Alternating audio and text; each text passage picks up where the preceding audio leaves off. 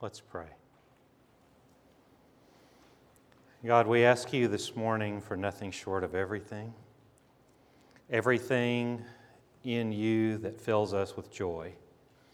Not joy by the world's standards, not the things that are fleeting and temporary, but we ask for your eternal presence. We ask for your ongoing presence in ways that you may fill us with joy that goes beyond what we can understand, what we can perceive, what we can see and hear. Continue to fill us in ways that only you can, that we only know because of our Lord and Savior Jesus Christ, in whose name we pray and in whose name we proclaim at this very moment. I choose today to walk on the way because the way is the joy of the Lord. Amen. It's important for us to remember as we keep going along the way that the way is a way of good news. It is never a way of bad news. And that's hard for us to remember sometimes because we're surrounded at all times by bad news. As we walk, walk, along the way, all we have to do is look to our right, look to our left, and we will see bad things. But as we walk along the way, the way that is only a way of good news, we're filled with the joy of the Lord. I read a news magazine I've told you about called The Week. I'm real hot right now. I'm ringing. Is that better? All right. Sorry about that. Anyway, there's this news magazine, The Week, 40 pages. So, 40 pages every week comes out typically on Saturday. So, Saturday night, I open it up and start reading. About page three or four, at the bottom of the page, no less, the page takes up about a quarter of the page, is a column with three human interest stories that are all about this big and the name of the column is It Wasn't All Bad. Now, think about that, because, and I love it. It's one of the first things that I turn to. Think about that. In a magazine that is supposed to represent the news of the week, at the bottom of page three or four, that only takes up a quarter of a page, is a column called It Wasn't All Bad. And you know what it insinuates? That the other 39 and three quarters pages of the magazine is filled with bad news. All right, so sometimes that's pretty accurate representation. What if this morning, this hour that we spend together, is the main source of your good news for the week. Today is Joy Sunday on the Advent calendar. And what that means is that beginning last night in Australia, when it was their Sunday morning, they started proclaiming what we are proclaiming here this morning, hours later. And last night, many Christians on the east coast of Australia started reading this passage from Matthew 11.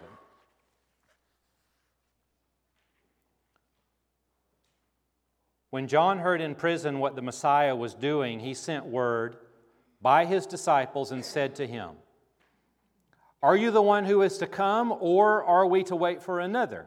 Jesus answered them, Go and tell John what you hear and see. The blind receive their sight, the lame walk, the lepers are cleansed, the deaf hear, the dead are raised, and the poor have good news brought to them. And blessed is anyone who takes no offense at me. As they went away, Jesus began to speak to the crowds about John. What did you go out into the wilderness to look at? A reed shaken by the wind? What then did you go out to see? Someone dressed in soft robes? Look, those who wear soft robes are in royal palaces. What then did you go out to see? A prophet? Yes, I tell you, and more than a prophet. This is the one about whom it is written See, I am sending my messenger ahead of you who will prepare your way before you. Two most important words you'll hear all week are in that passage. And they're two tiny words. They don't, make, they don't take up a lot of space in your Bible, but they are the words that represent particularly the Gospel of Matthew and the way that Jesus preaches in Matthew, but some of the most important ideals made up in the New Testament go and way. A trivia question for you. You know what the shortest sentence is in the English language?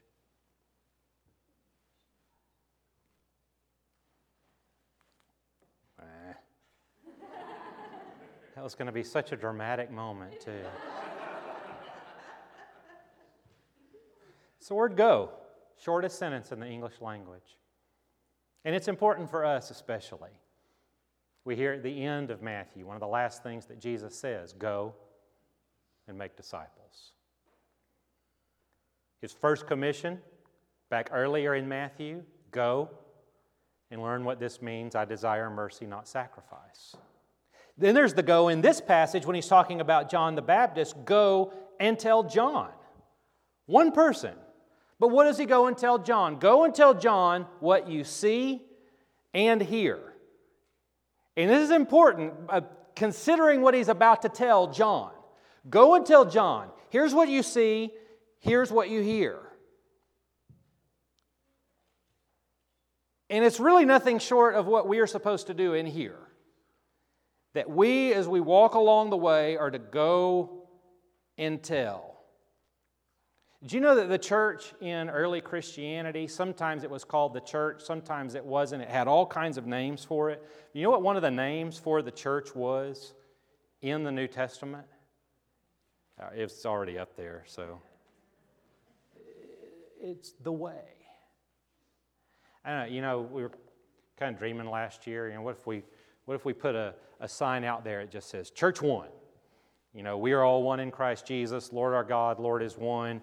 There's that. Another thing that we could call this place, if we really want to go back to what they did in the New Testament, what they did back in the time of Jesus and right after Jesus, when they said, Here's who we are. Well, what are you? The way. In Acts 9,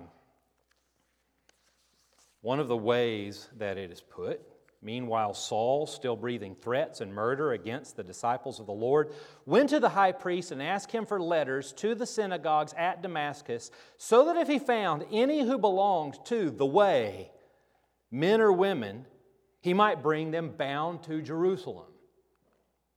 Then, a little bit later in Acts 19, about that time, no little disturbance broke out concerning the way. And then you get to Acts 24, and this is Paul talking. All right, keep that in mind. This is going to get real important in a hurry.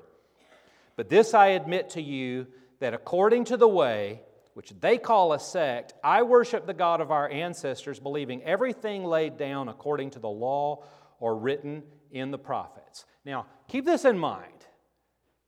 Two readings ago, so, so this is Acts 24, according to the way. You back up to Acts 9, if he, Saul, is going to become Paul, finds any who belong to the way, men or women, he might bring them bound to Jerusalem. His encounter with the way was he took people who were along the way, taken to Jerusalem bound. He's breathing murder. I mean, that's the way Acts 9 puts it, even. He's breathing murder. And then you get to the end, and the guy who was breathing murder is the very one who is saying, But this I admit to you that according to the way, which they call a sect, I worship the God of our ancestors. It wasn't a very long period of time between Acts 9 and Acts 24. If he can take a person who's breathing murder, and now he is one of the primary spokespeople of the way, what do you think God can do with us? You choose this day whom you will serve. As for me, I will serve the Lord. I choose today to walk on the way because the way is the joy of the Lord.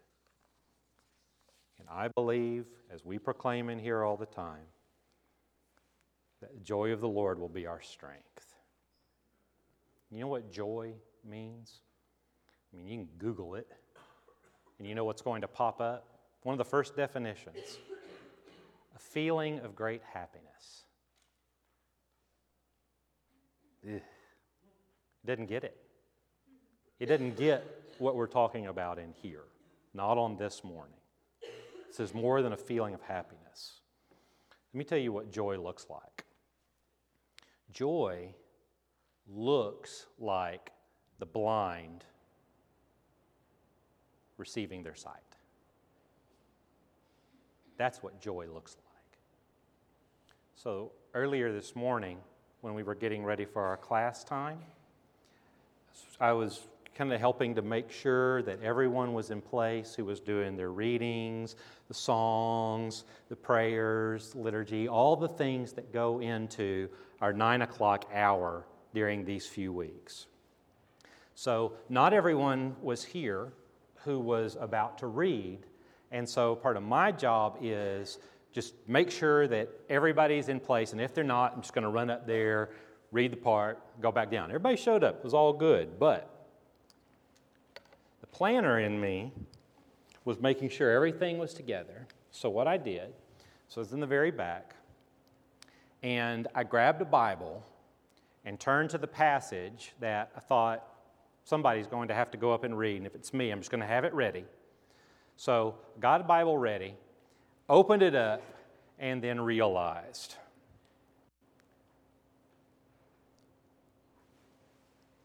Because I had left my Bible in my office, that I'd also left these in my office.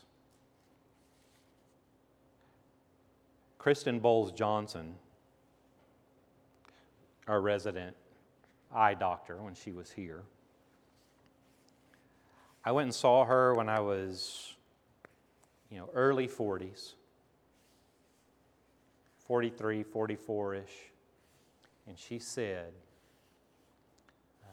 It's not going to be that long before you're going to need reading glasses. If you've never worn reading glasses before, let me tell you what it feels like whenever a doctor tells you you're about to start wearing reading glasses. You know what it feels like? Nothing at all. Because what you react with is, nah. Never had to up to this point. Maybe my mom, maybe my dad, you know, maybe y'all have to wear reading glasses. Uh, we'll I'll last. I'll, I'll, you know, bust out of the curve. And then one day I realized, uh, wow, this, uh, this Bible is not as easy to read as it used to be. And then I'm laying in bed on Saturday nights reading the week, and I'm thinking, I wonder if there's a large print edition of the week. And then on this lovely Sunday morning, I'm right in the back thinking I may have to read uh, this part. And so I grab a Bible and I open the Bible, and it is, I guess, what you would call a regular print Bible, because it just wasn't happening. And so there in the back, I thought, I wonder if back here in our lovely sanctuary, there's a large print Bible. I found one, found it. Didn't have to, to read. But then I thought, you know, as something, something as simple as this. And I've been thinking about this for the past few weeks, especially because of this morning. It just everything came together this morning and last night and the day before. It's becoming a daily occurrence. You can buy these at basically any drugstore, grocery store, bookstore, they're everywhere. You can buy these and they're cheap. You know, they're almost disposable. Wear them, wear them out, throw them away, get another pair. It wasn't that long ago in the span of world history that something as simple as reading glasses was a luxury. And it wasn't that long ago in the span of world history that there was no such thing as reading glasses. So when Jesus says the blind will receive their sight, I don't think he's just talking about people who are stone cold blind, who can't see a thing. I think he's talking about people who, through the years, start to experience all kinds of decline. And I don't think he's just talking about physical stuff either. I think he's talking about those of us who, maybe at one time in our lives, when we proclaimed Jesus as Lord, maybe it was, maybe it was when we were baptized, and you're filled with that zeal, that excitement, that feeling of, I'm going to proclaim Jesus is Lord, and nothing is ever going to stop me, and I'm going to feel what I'm feeling right now for the rest of my life. And then you start walking along the way. There's bad things on the left side of the road, and there's bad things on the right side of the road, and you even start to lose sight of the way that's right in front of you. And then you start praying.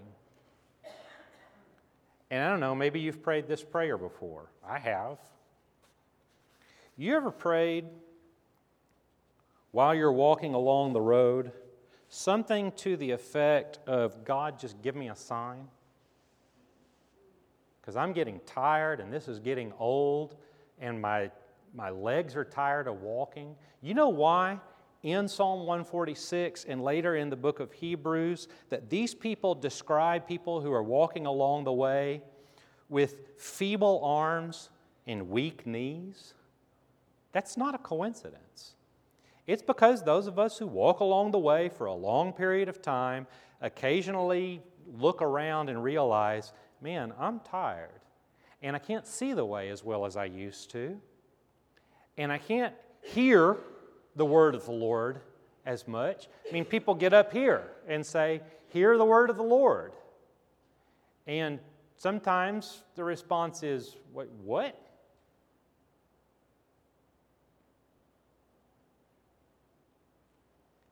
And then Jesus, telling people to go and tell other people, says, Let me lay this out for you.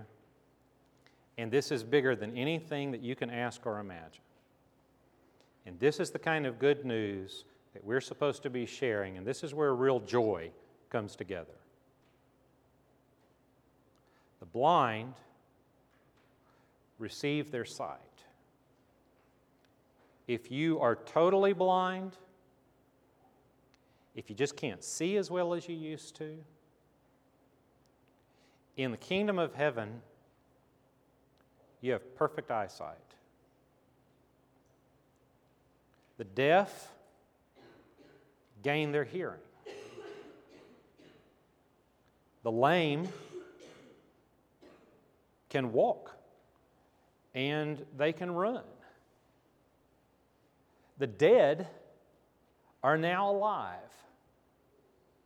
And then, I don't know if Jesus saves this one for last, but I kind of think that it's on purpose. I don't know if Jesus is stacking this list in order of importance, but if he is, I think it's interesting that Jesus says, blind, unable to walk, those who can't hear, the dead and then the poor. But then, there at the very end of this list of good news, Jesus says, and the poor have good news brought to them. They don't have to go out looking for it, it is brought to them.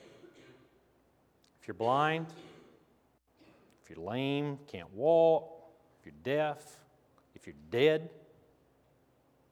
which that can take on all kinds of meaning too. Or if you woke up this morning and said, You know, I am not as rich as I used to be, which I don't think has anything at all to do with money. But if you're not quite as rich as you used to be, not in the things you buy or the things you own, then here's some really good news. Everything you need, everything you need to see, to hear, to walk, to live, and be rich in God's Holy Spirit is right here in front of you right now. You don't have to go looking for it. You don't have to just try harder.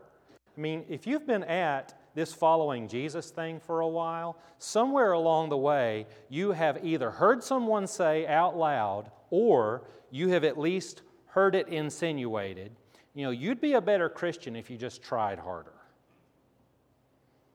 I mean, our tradition is as guilty of that as just about anybody. And I'm here to tell you, you can keep trying harder. It's not going to get you any closer to God because God's already here. The way of Jesus Christ is already right here in front of you. You don't have to try harder. You don't have to just be a better Christian. Well, maybe if I, you know, do this, maybe things will be a little bit better. Nope. Everything you need to see, everything you need to walk, everything you need to hear, everything you need to live, everything you need to be rich in Christ Jesus is right here, right now, today. And that, dear friends, is joy. Amen.